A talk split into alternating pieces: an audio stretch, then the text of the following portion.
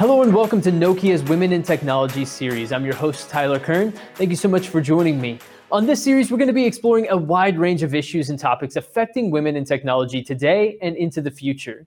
According to data from IDC, only 25% of women in technology said that they felt it was likely that they'd be promoted to executive management within their current company.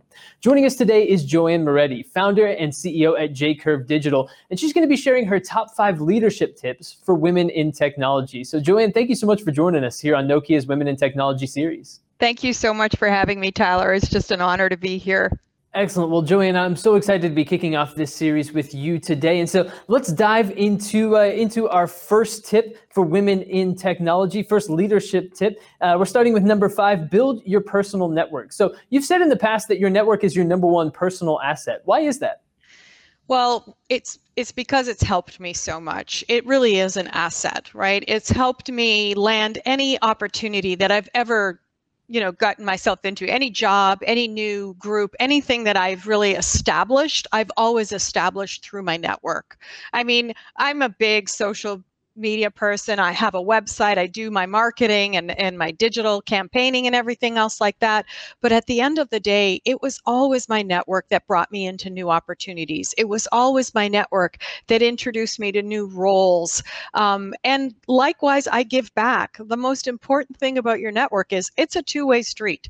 And mm. if someone asks you for help, drop what you're doing and help them think about it for a second, right? It means they need help. Um, if someone's looking for a job, if someone's uh, trying to get a promotion in a company, take a few minutes out of your day every day and try to help someone because I'm telling you the payback um, is enormous. And and not that you do it for the payback but it happens right? So it does right. become that two-way street. But every opportunity that I've received whether it was a, a new role and responsibility or whether it was a lead for my own business today at JCurve it always comes through my network. There's no ifs ands or buts about it so, Joanne, for people that are, are hearing this, and uh, what are some practical tips for women who would like to expand and grow their personal network? What are some ways that they can go about doing that?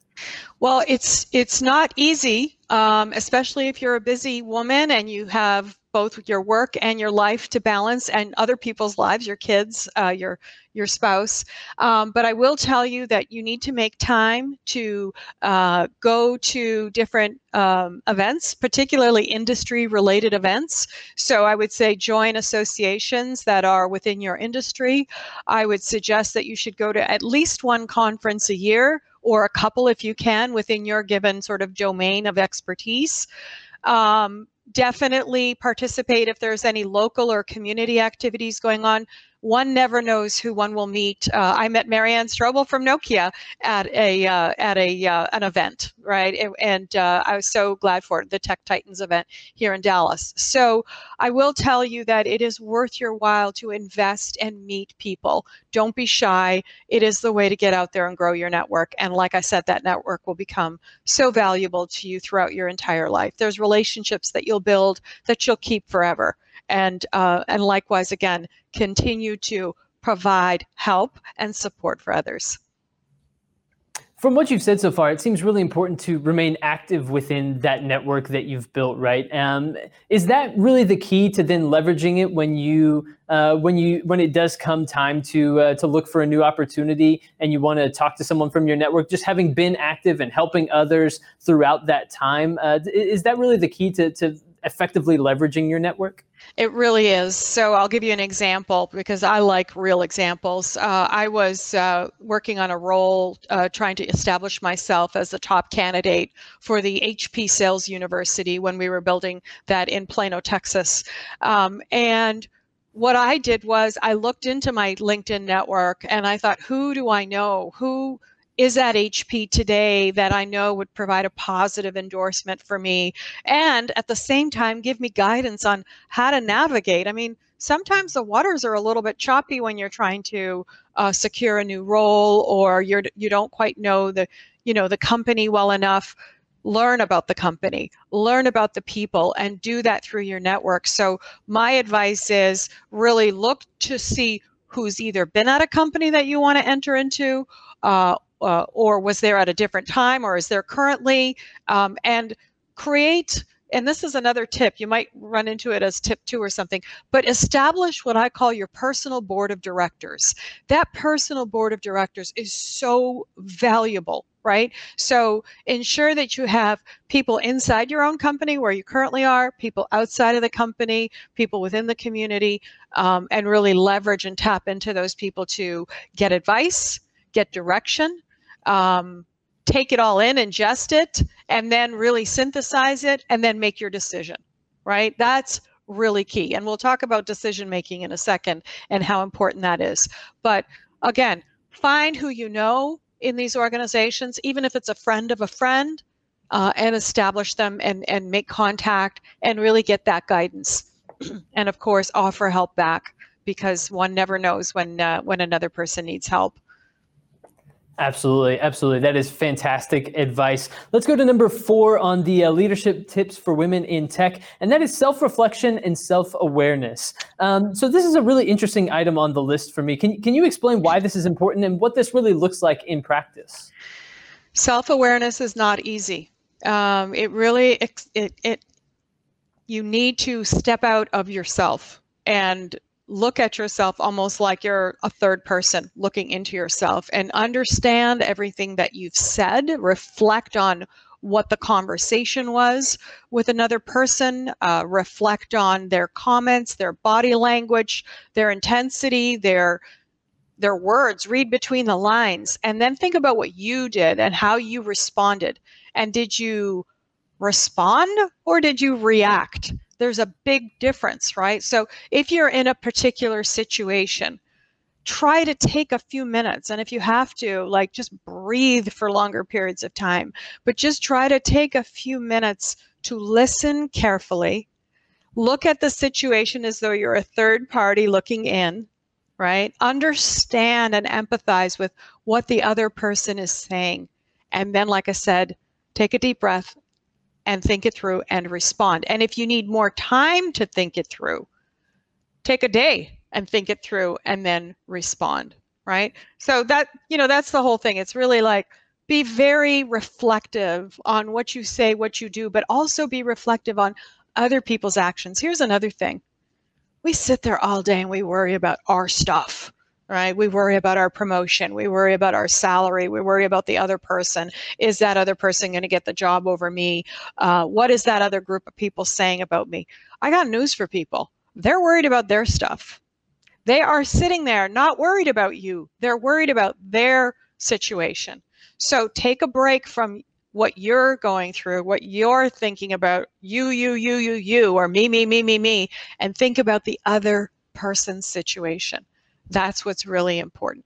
So that whole sort of reflection on conversations, words spoken, words unspoken. There's so much by words that are unspoken, moments of silence, um, and reflect on what's being said, and then think carefully about how you're going to respond. And again, take yourself out of your shoes and think about the other person. Those, those are some of my words of wisdom there.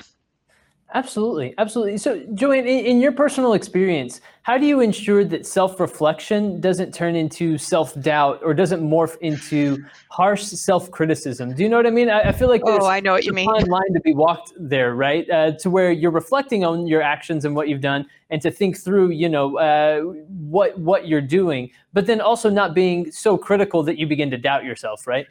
That happens to me. I'm going to be super honest with you. I go down that rat hole sometimes and I have to physically stop myself. I will stop myself from being so hard on myself. And people have told me, you're you're 10 times harder on yourself than other people are.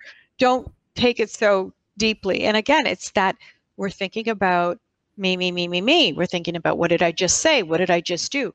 Other people are worried about their own world right now so the things you think they noticed, they probably didn't notice, right? So stop analyzing to death um, and just, you know, think about, hey, how can I improve myself? And ask other people that question.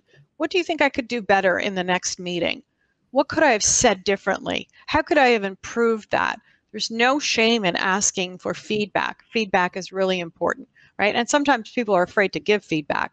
So ask for it right? So that'll help you. And again, physically stop. You will go down a rat hole. You will go into this imposter syndrome. I'm try to think for yourself all the great things that you're capable of doing, reinforce the positives, make a laundry list. I know I can do this. I know I've got skills, knowledge, experience. I can do these things. I'm strong, you know, and I'm a good person. I'm a smart person. Try not to drag yourself down because you are your own worst enemy. There is no question in my mind. Women beat themselves up all the time, and it's needless. Absolutely, that's that's fantastic advice. Thank you so much, Joanne. So number three uh, on the list is the fact that we're moving from a product to an experience economy. So mm. for people who are unfamiliar with those terms, Joanne, give us a quick breakdown of what that means from product to experience. It's so easy. Let's talk about an, a perfect example that everyone uh, can relate to. So we used to buy uh, coffee from a coffee shop. You know, sometimes it was down the hall Sometimes it was downstairs in the lobby, a little cafe in your sort of work environment. We'd go buy a 50 cent, well, I'm dating myself, a dollar 50 cup of coffee. All right. It was a cup of coffee. You picked it up. It was in a styrofoam cup. You went upstairs. You drank it. That's a completely and vastly different experience than what you have today. Today, you're paying same coffee, roughly the same cost to produce that coffee. The beans are probably 10 cents, 20 cents, the cup another few cents and so and the service of course. But same coffee, now you're spending six, seven, eight dollars on a cup of coffee. Why? There's a bunch of reasons why. But the most important reason is because it's an experience. You're actually enjoying a cup of well made coffee that's tasty, that has a lot of things added to it. You know, whipped creams and flavorings and things like that in a very comfortable leather chair, right, with Wi Fi, doing your work, potentially with someone else. Hopefully, these days, you know, we'll get back to normal, but potentially with some colleagues, enjoying, conversing, checking emails, doing some things. That's an experience. That's an end to end experience. From the minute you walk into that place, you stand in line, you're surrounded by sights and sounds and smells and tasty treats, music that's usually pretty cool. Again, smells that just you know are heaven if you if you're a coffee drinker like me, um, and just a really wonderful you know service. People are smiling generally, and they greet you and ask you what you'd like. Um, all kinds of different uh, accessories and thing, coffee accessories and coffee pots and all kinds of things you can buy from a merchandising standpoint. That's an experience. And like I said, we pay more. So what happens is when you shift from being a product company to a solution company or a service or an experience company, you create a higher value for everybody concerned and higher margins for your business, right? So we've really shifted from being that you know, product, features, functions, speeds, feeds to creating experiences. And even if you're still very much a product oriented company, think about what your com- your your product does for your customers and the why. Why are they really purchasing this product from you? Once you understand the why, then you can create somewhat of an experience or tilt it towards an experience. It doesn't have to be so much of a, a commodity. You can build trust and understand the value that they are going to realize from it and articulate that value. But at the end of the day, it's a whole different shift and it's emotional. So, looking at your product or service and defining sort of the journey that your customer takes with you in acquiring and consuming uh, or enjoying that service. Think about all those touch points think about all those activities that happen between you and the customer, whether they're part, partially online, whether they're face to face, whether you see something online and then you go into the store to pick it up. Um, you know, that whole omni channel uh, type and multi touch uh, type activity. Think that through very carefully and try to create that whole, I call it surround sound experience, right? That whole experience. That's what people will remember that's when they come back right and that's what we're coaching and and helping many of our customers with at JCurve is really how do you how do you watch for those um, signs throughout the buying journey. What is the buying journey? What are the touch points in that buying journey? Can you automate some of those touch points? Can you make them more enjoyable? Can you make them more engaging? Um, can you insert content? How can you make this experience really satisfying for someone? And then from there, I see businesses just take off. So, how can understanding this uh, this dynamic and this shifting pattern from product to experience, how can understanding that really help women better position themselves in technology companies to know what's coming down the line and what's the, the current trend and what's going on in the future?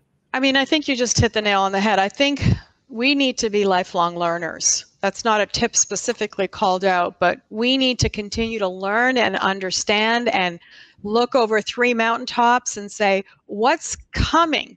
What do people need?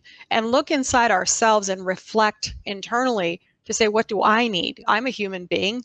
You know, our DNA is 98.3% the same, right? But from one human to the next. So you're likely to hit on something if you like or dislike it. You're likely to, you know, understand it yourself as a consumer. So look internally, look externally, talk to analysts, talk to read research um, talk to customers i always say to my uh, uh, mentees you know you need to talk to customers five hours a week even if you're in marketing that's okay even if you're in the back room you need to talk to customers five hours a week minimum to understand what they need so once you have all these data points as i mentioned from the market reading research from customers. Heck, set up a customer advisory board or your own, like I said, personal advisory board. Take all this data, synthesize it, and then put forward recommendations to your company and have a point of view. I always say to people, having a point of view actually causes people to lean in and listen to you. So if you start a sentence with, you know, I think or I believe that the current way we're doing things is unsustainable. And here's why change assumptions, right? Mm-hmm. Have a point of view. When you have an opinion, people listen. Oh my goodness, Joanne has an opinion. We need to listen to what she has to say, right? So frame it like you're coming out with your opinion, back it up with data. So have your qualitative point of view, back it up with data and quantify it, right? And then go forward from there. I'm working with a company that where we're you know we're disrupting a 13 trillion dollar manufacturing market by uh, bringing forward a, a digital manufacturing ecosystem right? I use my facts and stats very very wisely right? I did a study for them. We came back and we found that 87% of customers uh, in the manufacturing world or 87% of companies in the manufacturing world are doing digital transformation but only 14% of them have a funded project. What is the alternative? Well, we believe that there's an alternative, right? Uh, we believe that Fictiv's digital manufacturing ecosystem can be that alternative if you can't get the funding. So use your facts and stats, do your research, and speak in the language of business, which, by the way, is another tip we're going to get into in a second, I think. I think you picked that one, I'm not sure. Um, but speaking in that language of business and the language of data and numbers is going to get you heard. Having that opinion, putting it forward, and backing it up. Absolutely. Absolutely. Fantastic advice there. That was our number three on the list of top five leadership tips for women in tech. Number two is collaborate and partner with others. So there's been a saying for years, Joanne, to, to always look out for number one, right? But yeah. in this case, you're saying collaborate and partner with others. Uh, so kind of talk us through that tip. So it goes beyond that. It's not only collaborate. I have this no competition rule. People are like, what do you mean? competition is important. You need to see what competition is doing. I, I don't know. These days, to me, it's about partnerships and ecosystems, right? If you focus, and this is another thing I like to explain to people focus, become a specialist in something, anything, be the best, right?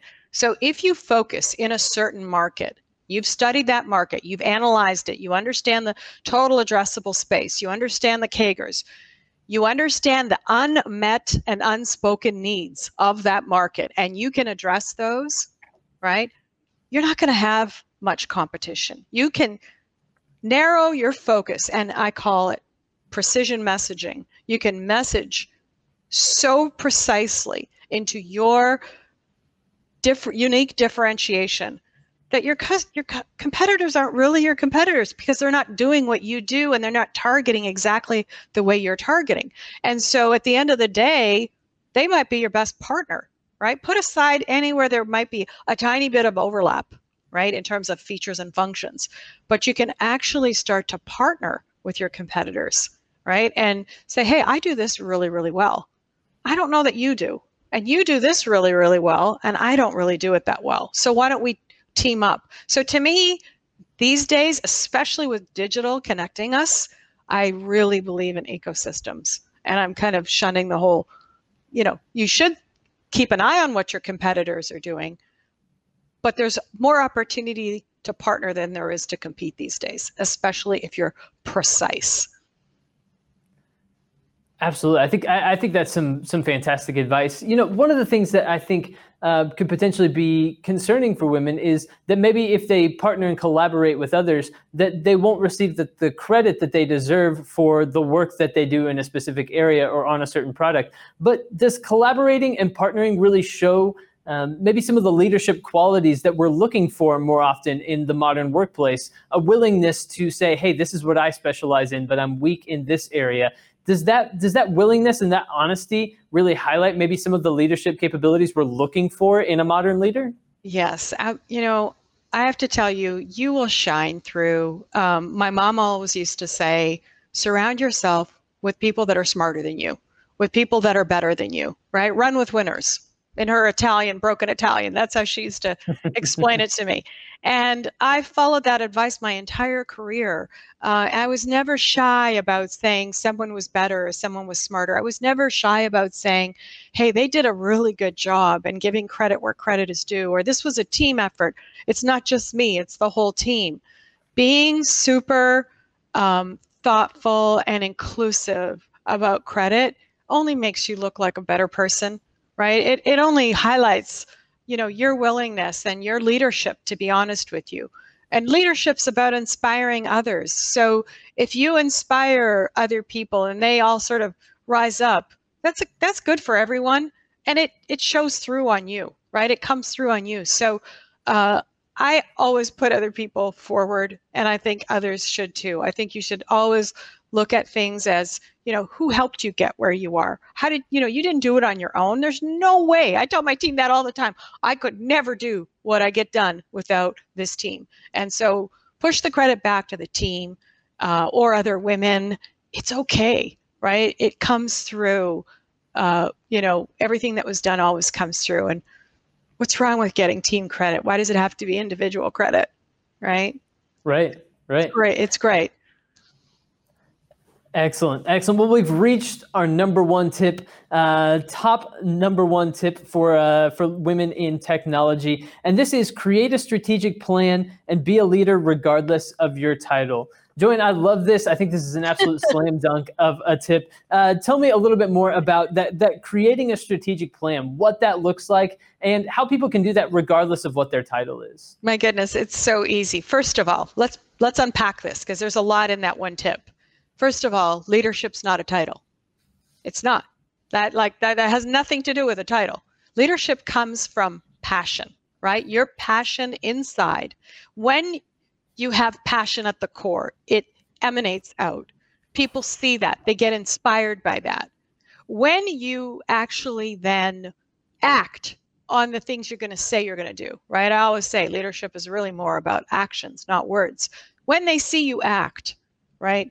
Then they're like now there's there's trust starting to be built right? So you build trust through your actions right? So that whole piece about leadership is not a title. No one needs a title to do what i just described right? You mm. can you can build a vision and you can inspire others through your passion. You can show actions get everyone sort of rallied and excited about what you're saying. And i've seen this in meetings. I've seen women i've seen men you know stand up and say you know i really feel strongly about xyz and you get the people leaning in and listening right? Everyone in the leans in and listens because they're hearing the passion. Uh, then like I say, you back it up with facts. You always back everything up with data. Um, and that to me is you know the essence of then starting to build that plan so capture so the steps in in terms of a strategic plan are capture your passion in some kind of mission statement right and whether it's to make the world a better place whether it's to um, create better patient care if you're in the healthcare business to improve learning and education if you're in the learning and education business, uh, whether it's to improve the buyer experience if you're in retail, whatever sort of segment you're in or whatever your passion is. I've, I saw someone come to us when I worked at Jabil uh, in the design studio and said, My passion is to give people more comfortable feet. I want to 3D scan and 3D print insoles so that your foot has an exact match, uh, you know, insole wise you're matched exactly. And I'm going to put a corrective property in it, a, a, corrective piece in it to make sure that your foot gets better so that you're walking better. He had a passion for making my feet more comfortable. And I'm sitting there going, how did you know my feet were not comfortable at trade shows and walking around all in airports all day and everything? I really need your solution.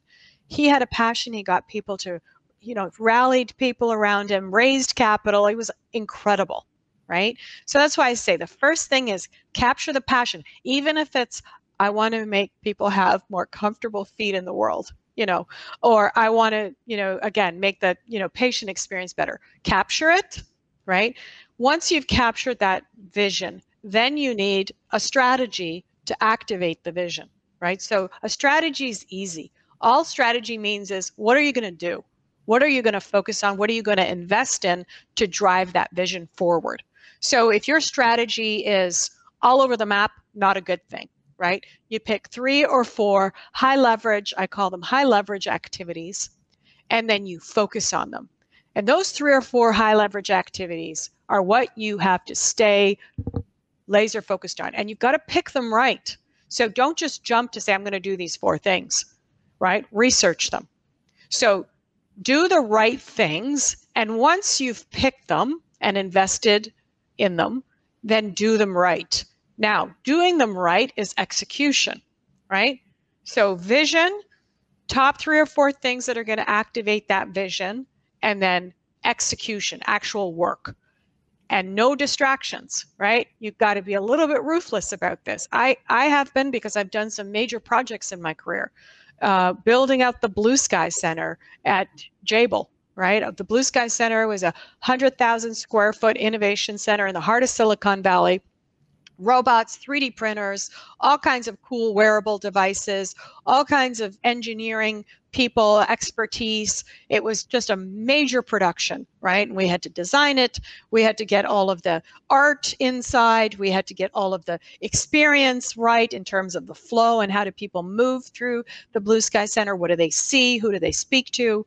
Um, that whole thing, you know, sort of comes together. And that was a few I would say three or four high leverage activities that we focused on for 12 months and by gosh, we opened it on time, April 30th, 2015.